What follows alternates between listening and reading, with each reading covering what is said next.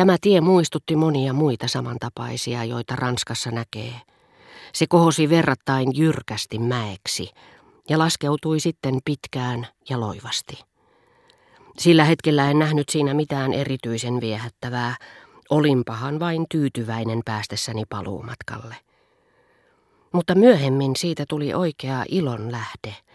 Se jäi nimittäin mieleeni kuin alkupää, josta haarautuivat kaikki samankaltaiset tiet, joilla myöhemmin retkilläni tai matkoillani kulkisin, niin että ne pystyivät sen ansiosta välittömästi tavoittamaan sydämeni.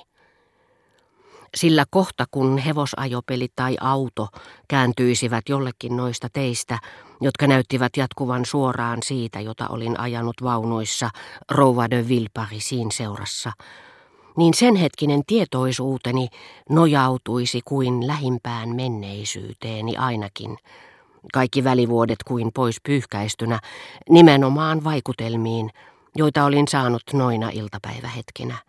Huviajelulla Balbekin vaiheilla, kun lehdet tuoksuivat.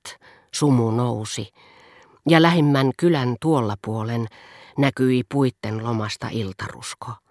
Ikään kuin se olisi ollut jokin etäisempi yhdyskunta, metsittynyt ja kaukainen, jonne emme enää sinä iltana ennättäisi.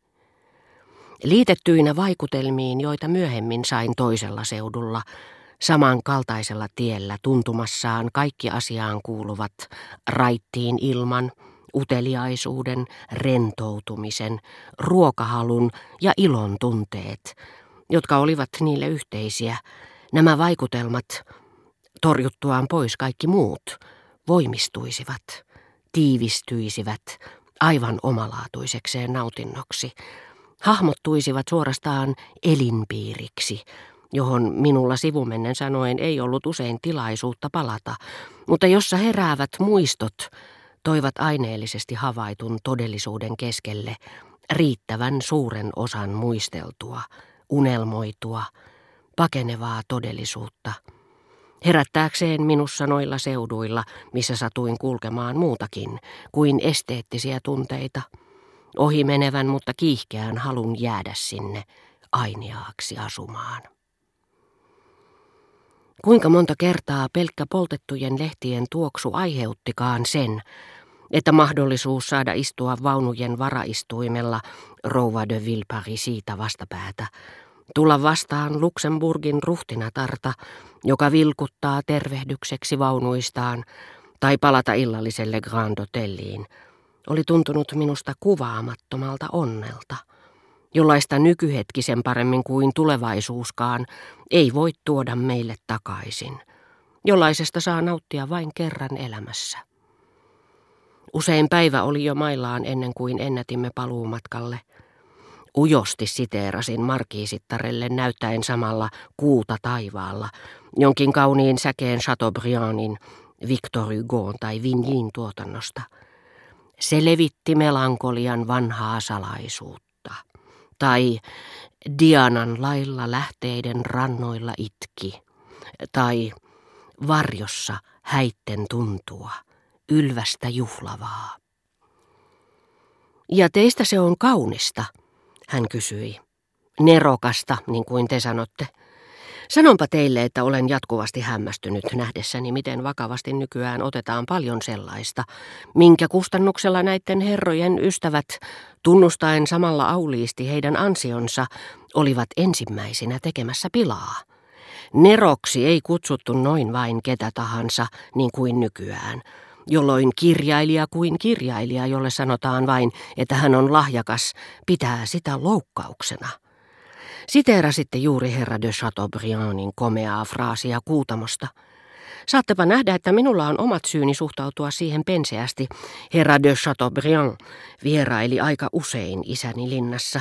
Miellyttävä vieras hän olikin oman perheen kesken, koska hän oli mutkaton ja hauska.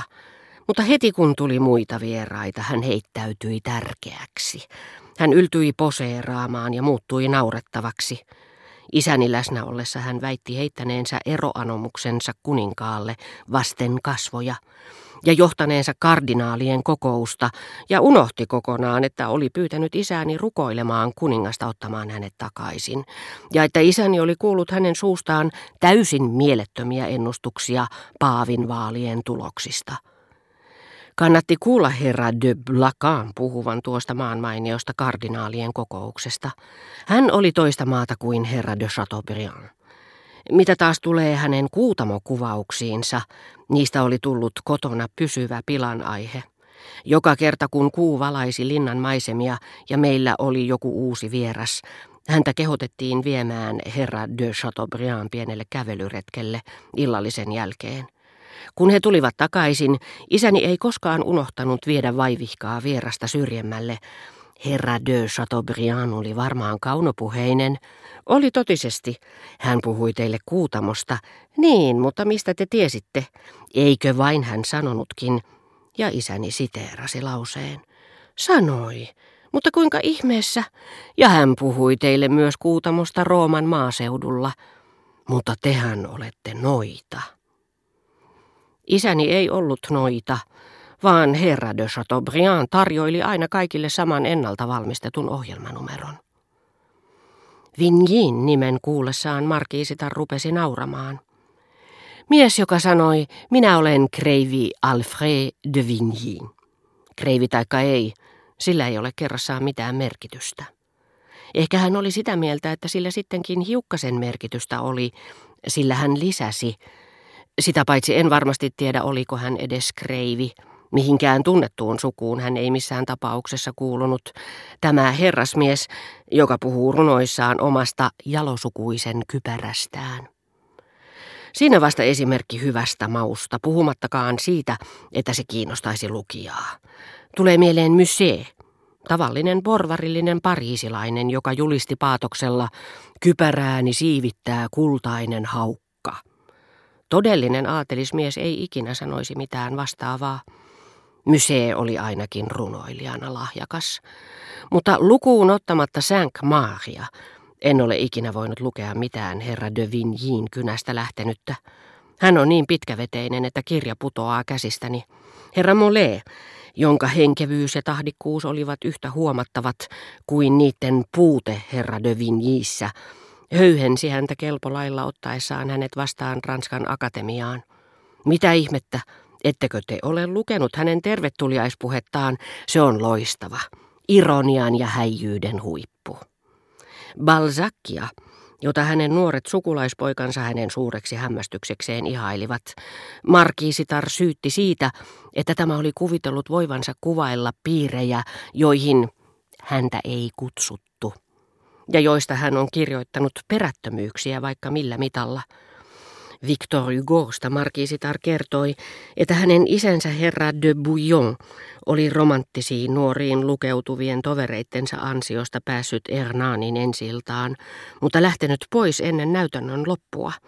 Niin naurettavilta hänestä olivat tuntuneet tämän lahjakkaan, mutta liioitteluun taipuvaisen kirjailijan säkeet.